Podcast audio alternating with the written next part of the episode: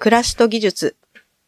こんにちは、プレーンテキストの加野恵子です。このポッドキャストでは、暮らしと技術にまつわること、日々の生活と小売業、育児、ものづくり、教育などなど様々なテーマで IT 小売業ライターの加野恵子がお話をします。今回のテーマはコーヒーです。えー、大体仕事の時にはコーヒーを飲みながらやっておりまして、1日に2、3杯ぐらい飲んで、えー、仕事をしております。と、結婚前だとか、ちょっと余裕があった時は、手で豆を引いてですね、ちゃんとハンドドリップをして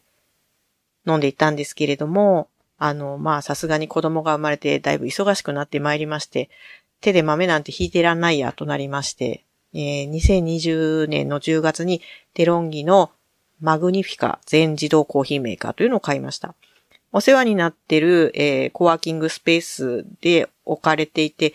あの、すごく簡単に美味しい、まあ、スタバぐらい美味しいなって、私の舌なんかでは思えるような美味しいコーヒーが飲めるなという感じだったんで、あの、それを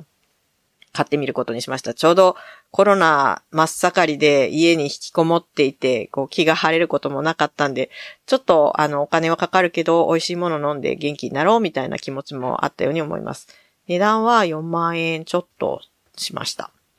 まあでも4万円って結構な金額だな、コーヒーに4万円って結構な金額だなと思うんですけど、スタバのコーヒーって1杯350円ぐらいするので、まああの、それをですね、自分でコーヒー豆 200g700 円のコーヒー豆を引いて飲めば、まあ1回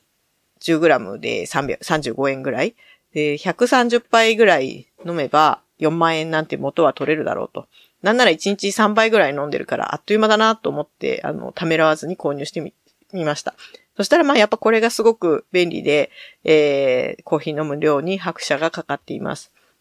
結構ケアがめんどくさいんじゃないかっていう向きもあるんですけど、まあコーヒー豆のちょっと散らばってるのを時々払ってあげて、あと今日ですね、ちょうどあの、石灰を取ってくださいっていう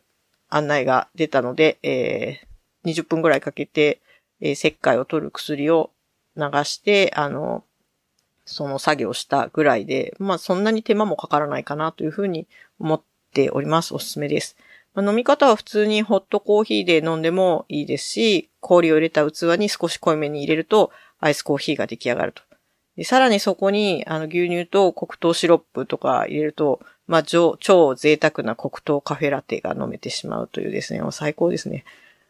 えー、問題は置き場所でちょっと大きいし、音も出ますので、今はもう少しサイズがシュッとしたものもあるので、次もし買い替えることがあったらそういうものにしたいなというふうに思っています。えー、この前友達、娘が友達を連れてきてマンションの屋上でお菓子パーティーをしたいって言って、あの、そのお友達のママも一緒だったんで、コーヒーを、えっ、ー、と、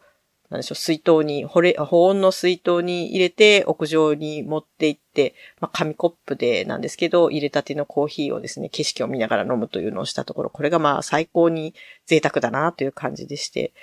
なんでしょうね。入れたてのコーヒーを飲む。そう、もう日々忙しくて、あまり手をかけるっていうことはできないんだけれども、ちょっとそういうところぐらいは、あの、なんていうか、楽しみを持てると本当に幸せだなとあの、お友達のママさんと一緒にコーヒーを飲みながら思いました。えー、皆さんはどういう飲み物を飲んでちょっとくつろいでいますでしょうか？今度教えてください。ということで本日の暮らしと技術は、えー、コーヒーに関するお話でした。次回も暮らしと技術に関わるトピックスをお話ししたいと思います。プレーンテキストのカノでした。それではまた。